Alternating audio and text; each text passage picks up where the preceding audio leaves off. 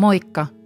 Mä oon runoilija Elina Salminen ja näissä kesken podcasteissa mä puhun luottamuksesta, uskosta ja siitä kuinka hyvä kantaa. Kiva kun tulit kuulolle.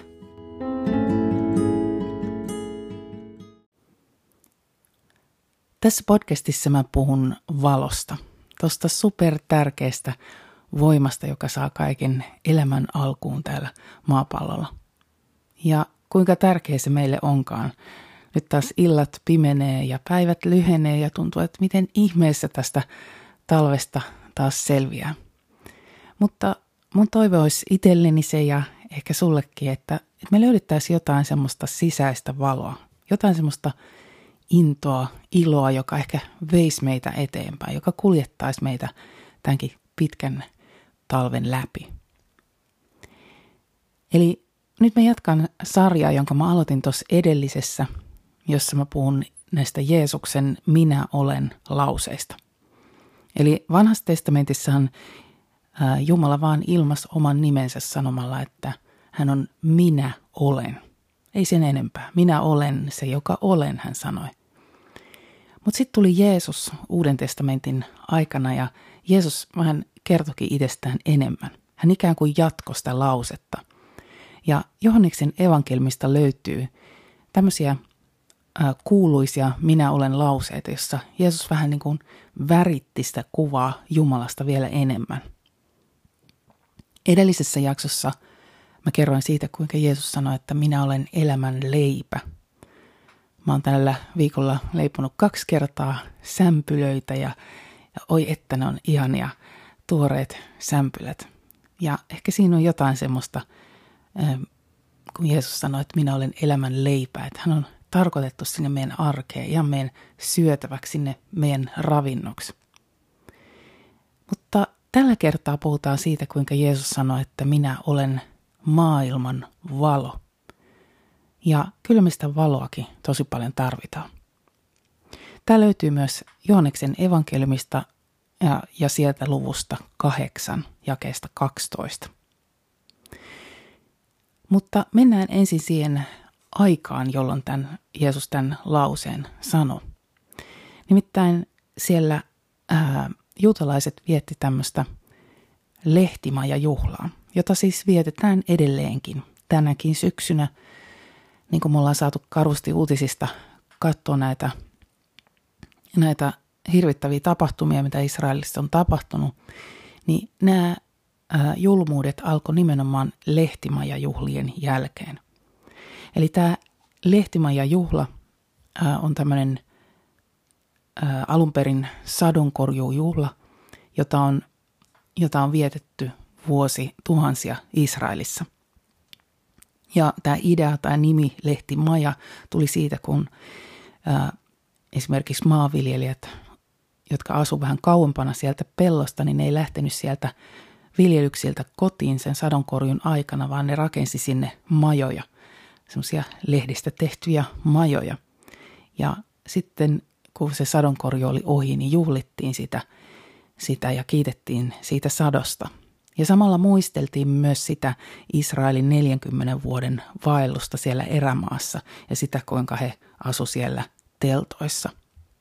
Mehän itse asiassa nyt kun oltiin tuolla Euroopassa, niin vietettiin yksi yö ää, tämmöisen viinipeltojen välissä olevalla ihan pienellä leirintäalueella. Me ää, oltiin silloin tuolla hetkinen Ranskan rannikolla Saint-Tropezissa, joka on älyttömän kallis ää, lomakohde ja sieltä ei löytynyt yhtään vapaata paikkaa niiltä leirintäalueilta. Ne leirintäalueetkin oli, oli kauhean täysiä ja, ja niin sitten pitkään pitkään editti, että mistä voisi löytyä semmoinen paikka meille seuraavaksi yöksi. Ja mä löysin semmoisen tosi omituisen, äh, vähän niin kuin Google Mapista, löytyvän paikan, joka, äh, jolla ei ollut mitään kunnollisia nettisivuja, eikä ollut kunnollista tai ei ollut puhelinnumeroa, mihin soittaa. Ja katsottiin vaan osoite ja ajettiin sinne tien päähän. Ja ihmeteltiin, että mikä paikka tämä on, että tässä on vaan viinipeltoja ympärillä, että miss, missä täällä voi olla muka joku leirintäalue. Se oli ihan rannassa, ehkä 100 metriä Välimeren rannasta. Ja niin me sitten avattiin portti, portinkin sai auki siitä, ajettiin sisään ja löydettiin joku saksalainen ihminen. Siellä oli sitten autoja ja, ja tota, näitä asuntovaunuja ja muuta ja, ja kysyttiin, että mikä juttu tämä on, että voiko tänne tulla ja, ja miten tänne pääsee ja, ja tota, siinä oli semmoinen pieni vessarakennus ja sen vessarakennuksen seinällä oli puhelinnumero ja sanoi, että joo, että voit soittaa tuonne Natalialle, mutta Natalia puhuu vain ranskaa ja, ja tota, niin mä sitten, kello oli aika paljon, rupesi tulee pimeä ja siellä etelässähän se pimeä tulee siis naps todella nopeasti ja, ja meidän piti saada pel- telttakin pystyyn ja niin mä soitan sitten Natalialle. No Natalia ei tietysti vastaa, koska oli jotenkin minuutti mennyt siitä ajasta, johon oliko se nyt seitsemän asti, kun hän vastasi. Ja tota, mä voi ei, että mihin me nyt mennään, mihin me päästään ää, nukkumaan. Mutta sitten yhtäkkiä Natalia soittaa takas. Hän puhuu siis ranskaa. Minä en osaa yhtään ranskaa. Puhun hänelle englantia ja ymmärrän, ymmärretään kuitenkin toisia ja mä, mä siinä jotenkin yritän selkokielelle selittää, että voidaanko me tulla ja, ja me maksetaan tuplahinta ja, ja muuta. Ja hän sanoi meille sitten lopulta jotkut hinnat, kun mä oikeasti niin kuin, please, please, please ruikutin siinä puhelimessa. Ja, ja niin me saatiin jäädä sinne viinipeltojen väliin olevalle pienelle kaistaleelle, joka oli leirintäalueeksi tehty. Ja siellä mä mietin, että mikähän tämä oikein on, koska siellä oli vanhoja vesipisteitä, siellä oli vanha sellainen ul- ulkona oleva suihku, joka siis toimi, vanha vessa, jotka toimii ja suihku, että et miksi täällä on ollut tällainen paikka. Ja, ja tuli mieleen, että tämä paikka on varmaan ollut semmoinen, että missä nämä sadonkorjuu ihmiset on, on voinut majottua silloin, kun on ollut se viinin korjuun aika. Ja nyt he käyttää tätä tällä, tällä lailla niin kuin leirintäalueena kesällä. Mutta tämä oli siis aivan sivujuonne siihen, että mikä oli lehtimaja juhla. Mutta lehtimaja juhlassa siis ää, kiitettiin siitä Jumalan huolenpidosta ja siitä sadosta, joka oli saatu. Ja se oli tämmöinen hyvin iloinen juhla. Mä itse asiassa kattelin vähän tota, googlailin äh, vuoden 2023 lehtimaja ja juhlaa ja, ja löytyi semmoinenkin sivusto, jossa oikein joku tämmöinen kansainvälinen kristillinen järjestö kutsui sinne Israelin ää, äh, lehtimaja juhliin kristittyjä ympäri maailman. Ja, ja siellä oli sanottu, että se päättyi, ää, siellä oli erilaisia tapahtumia, mitä sen viikon aikana tapahtui ja, ja että se päättyi tukitilaisuuteen Negevissä. Ja, ja tota, tämä oli niin kuin perjantaina ja muistetaan, että tämä perjantaina, oliko se nyt kuudes päivä ja tämä ää, hyökkäys Israelia kohtaan tapahtui silloin lauantai-iltana. Eli tota, sittenhän siellä oli sitten tällaiset lehtimajajuhlien jälkibileet siellä nimenomaisessa Negevin autiomaassa. Ja tämä Negevihän on ollut siis mun yhdessä podcastissa esillä aikaisemminkin, eli jos sua kiinnostaa tämä Negevin autiomaa ja siihen liittyvä mielenkiintoinen kertomus, niin se löytyy podcastista. Hetkinen, mä justiinsa eilen sen linkkasin ton IGC ja nyt mä en enää muista mikä sen nimi on, enkä mä pääse tästä sitä katsomaan, mutta öö, hmm, hmm, hmm, hmm voi että, mikähän se olisi ollut. Se kertoo kuitenkin joka tapauksessa tytöstä ja hänen isästään. Siinä on jotenkin otsikossa, otsikon alla löytyy se, se idea. No niin, mutta mennäänpä siis tämä pitkän oudon johdannon myötä siihen, mitä Jeesus sanoo lehtimaja juhlilla. No sen lisäksi, että siellä Lehtimajan juhlilla siis juhlistettiin iloisesti kaikkea sitä sadonkorjuta, niin, niin siellä sytyteltiin hirvittävän paljon valoja. Ja, ja siellä oli oikein semmoiset seremoniat, että, että siellä oli ää, paljon kokkoja ja sitten jokaisella oli ää, lyhtyjä tai ää, valoja ja se koko kaupunki kylpi valossa. Ja tässäkin taas ää, muisteltiin sitä Israelin erämaan ää, vaellusta, koska siellähän oli se semmoinen outo ilmiö, joka tuntuu käsittämättömältä mysteeriltä, mutta raamattu on niitä täynnä, että Jumala johdatti sitä Israelin kansaa sen 40 vuoden aikana ää, yöllä tulipatsaan avulla ja päivällä pilven avulla. Eli sen koko kansanjoukon yllä oli pilvi päivällä, että aurinko ei pahtanut heitä. Ja jos se pilvi pysyi paikallaan, niin silloin niiden piti pysyä siinä paikalla, missä ne oli. Mutta jos se pilvi tai sitten yöllä se tulenpatsas rupesi liikkumaan, niin sitten niiden piti lähteä liikkeelle. Eli käytännössä se porukka oli vähän niin kuin jatkuvasti sellaisella paikalla, että ne ei tiennyt, että okei, pysytäänkö me nyt tässä seuraavat kaksi viikkoa vai lähdetäänkö me liikkeelle. Ja aina niiden piti olla valmiina matkaan, valmiina lähtemään.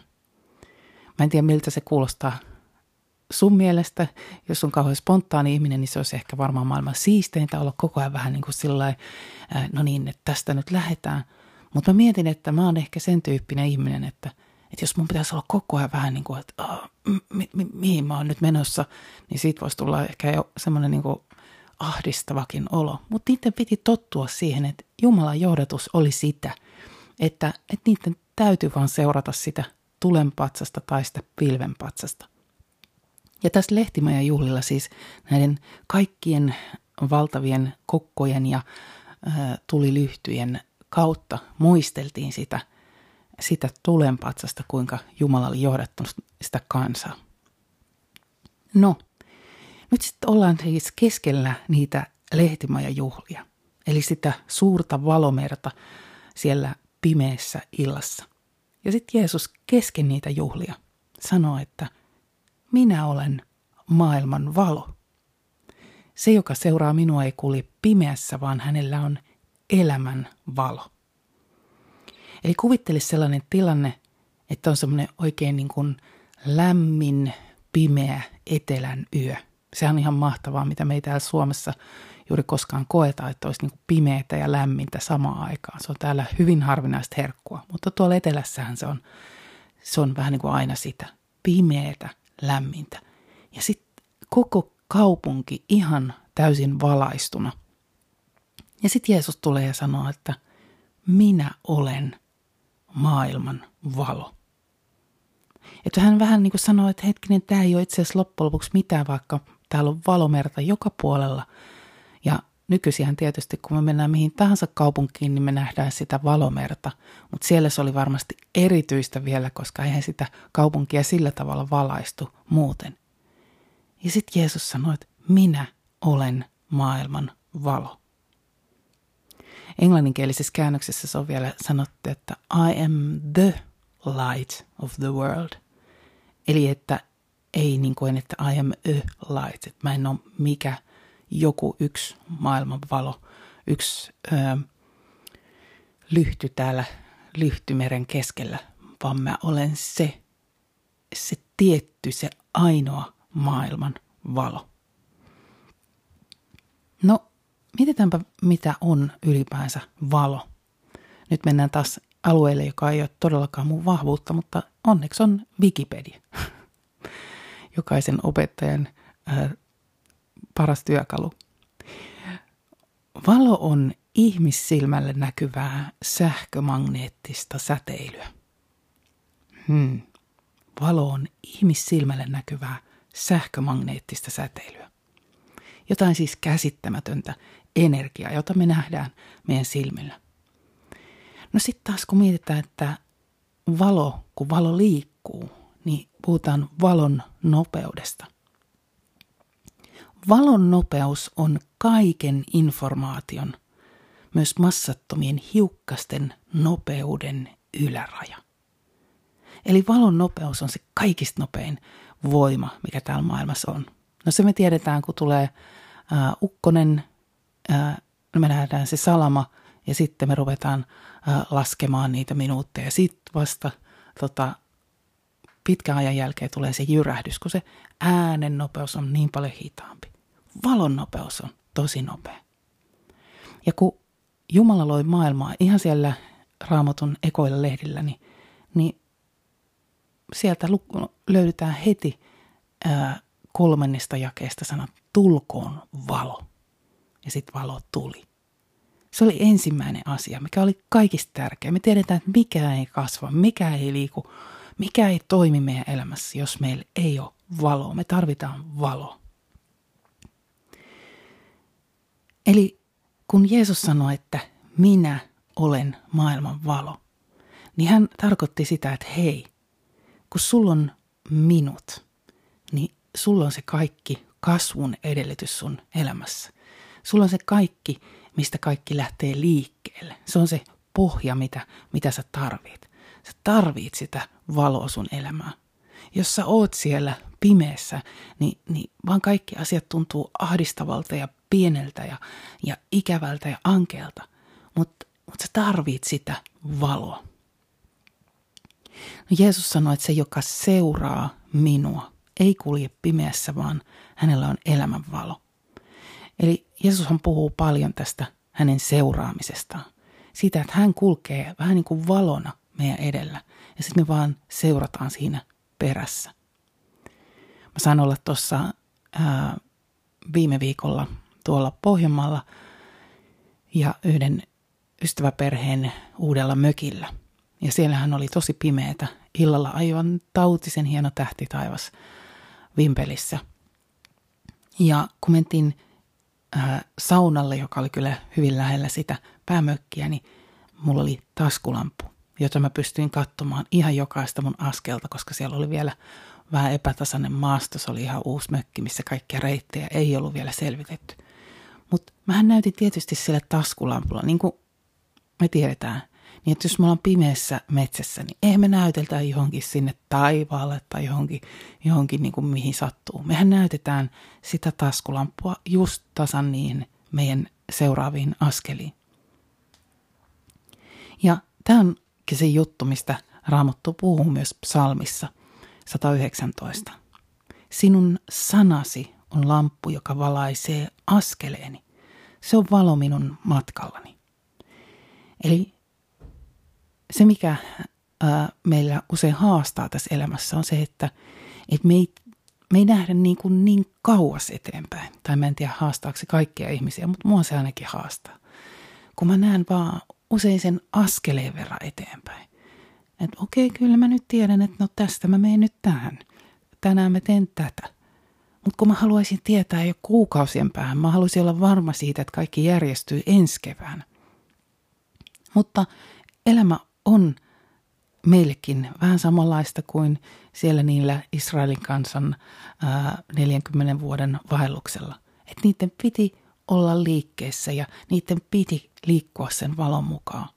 Ja niiden piti luottaa se, että jos se valo pysyy tässä nyt paikallaan tai se tulen liekki siellä yöllä tai se pilvipäivällä, niin nyt me vaan pysytään tässä paikallaan.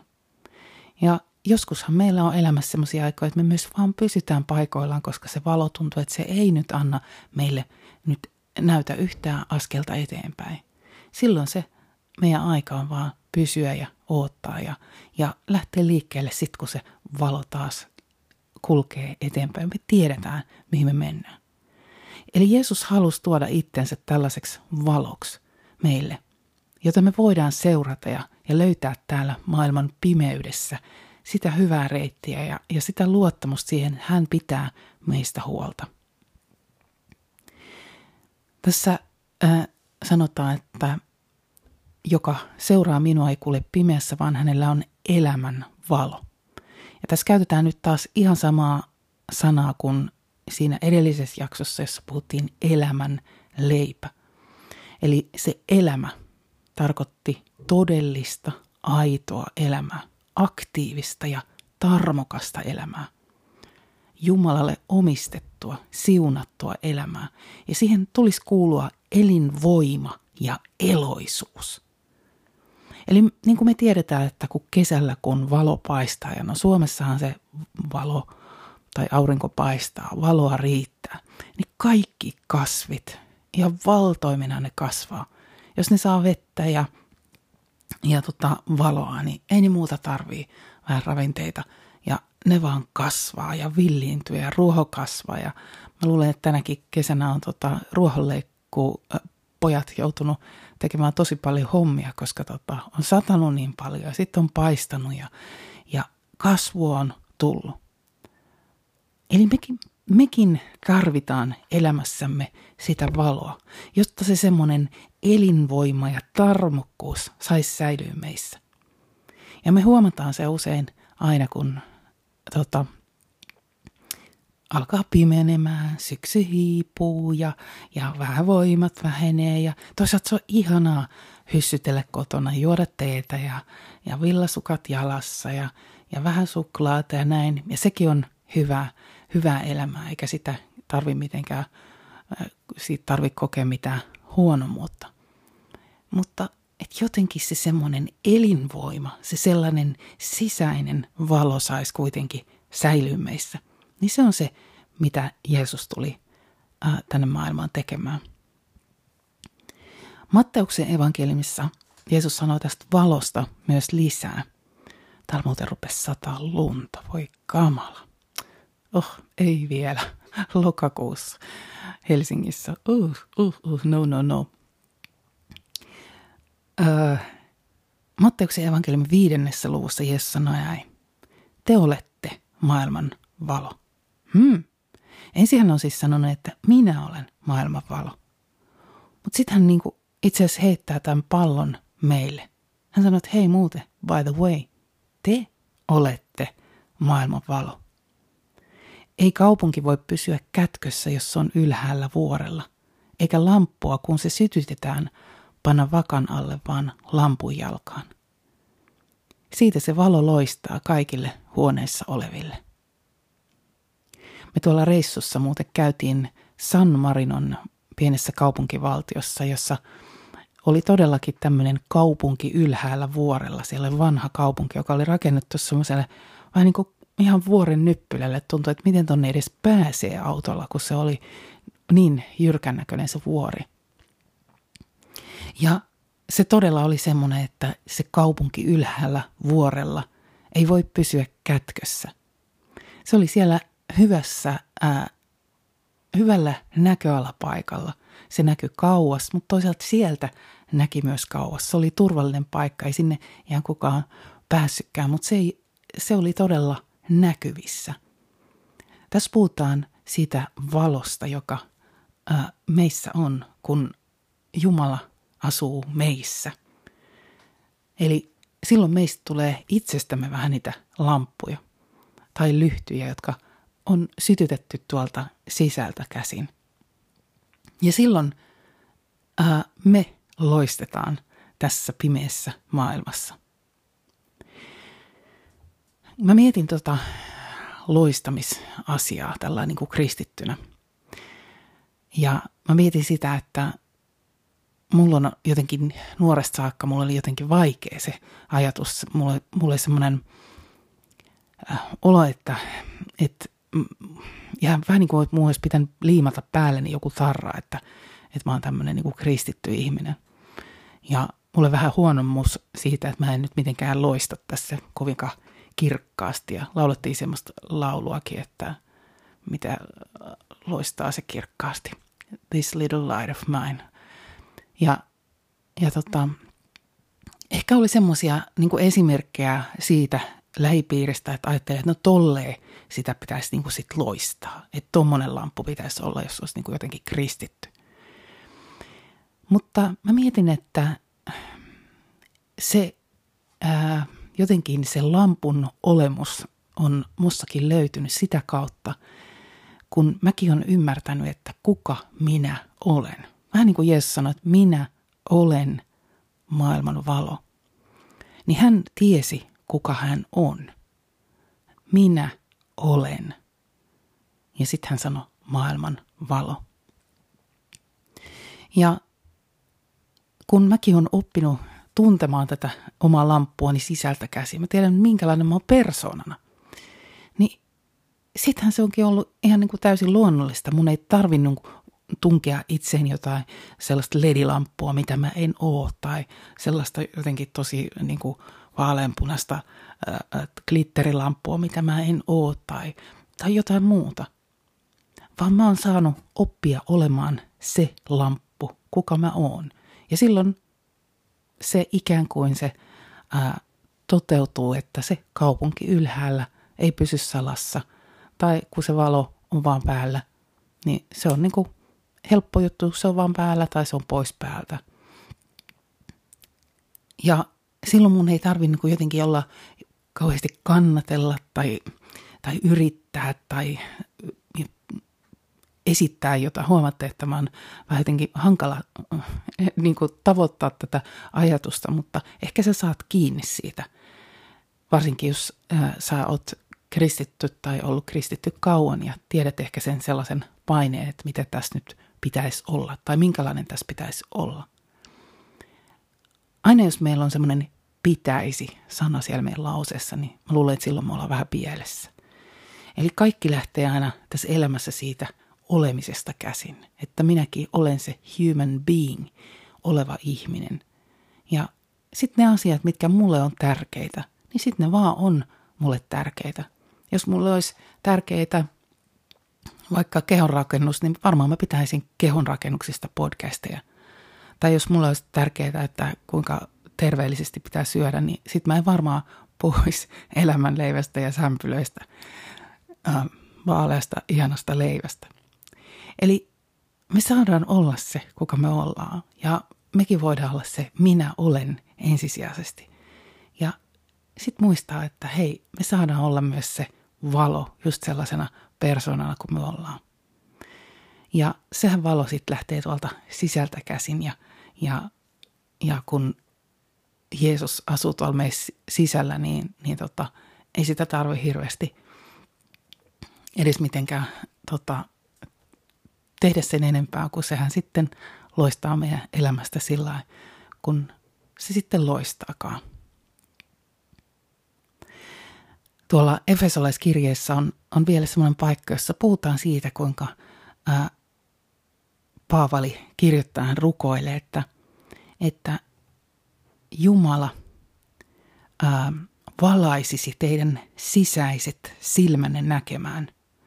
Eli puhutaan sisäisistä silmistä, eli tuollakin sisällä vähän niin kuin se lamppu syttyisi, tsing, että hän valaisisi teidän sisäiset silmänne näkemään, millaiseen toivoon hän on teidät kutsunut, miten äärettömän rikkaan perintöönsä hän antaa meille pyhien joukossa ja miten mittaamaton on hänen voimansa. Eli kun se lamppu, se valo saa olla tuolla meidän, meidän sisällä, niin se voi myös sytyttää niitä meidän sisäisiä silmiä tällaisenkin pimeän ajan keskellä tai kun, kun ensi lumi sataa lokakuussa ja tuntuu, että apua, nyt tulee pitkä talvi, niin joku semmoinen into, ilo siitä toivosta, mihin meidät on kutsuttu, siitä rikkaasta perintöosasta ja, ja siitä voimasta, joka, joka vaikuttaa tuolla meidän sisällä, niin voisi saada sitä sellaista intoa ja iloa ja valoa meidän elämään. Eli sitä Jeesus on tullut tänne maailmaan tuomaan sitä valoa, sitä, että hän on se, joka oikeasti voi antaa sitä syvää, syvää elinvoimaa ja valo niihin meidän askeliin siellä meidän reitillä. Ja sitä meitä on myös kristittynä ää, ikään kuin annettu meille se tehtävä, että hei, olkaa teki niitä maailman valoja täällä pimeässä ajassa. Me voidaan jäädä siihen, että me vaan voivotellaan kauheita, että kuulu on niin hirveätä ja kun katsoo uutisia, niin siitähän tulee semmoinen olo, että apua, että nyt on, nyt on pimeätä. Joka puolella maailmaa on pimeätä siellä ja pimeätä täällä. Mutta mä ajattelen, että meitä ei ole tarkoitettu tänne voivottelemaan, kauhistelemaan, vaan meitä on tarkoitettu tuomaan tänne valoa ja, ja lähteä sytyttämään sitä, sitä kautta, että hetkinen, minä olen ja minäkin olen uh, maailman valo. Ja minä saan olla just tällainen valo omalla persoonallisella tavalla. Niin kuin tuolla kaupassa on erilaisia lyhtyjä, kävin juuri Klaas Ulssonilla ja, ja taas on kauheasti erilaisia ähm, kivan näköisiä ulkolyhtyjä ja sullakin ehkä on siellä omalla pihalla tai parvekkeella erilaisia lyhtyjä, niin sekin saat olla just sellainen oman näköinen, oman tyylinen lyhty. Ja muista, että, että se lähtee siitä, että, että sä tiedät, että kuka sä oot ja sä rakastat sitä persoonaa, kuka sä oot ja minkälaiseksi sut on luotu ja, Sit sä vaan oot ja chillailet ja, ja voit säteillä sitä Jumalan valoa, joka susta tulee sun silmien läpi kaikkialle, missä sä ikinä liikutkaan. Ei muuta kuin oikein hauskaa päivää. Mä lähden lenkille apua, vaikka tuolla todella sataa lunta. Valoa sun päivää. Moikka!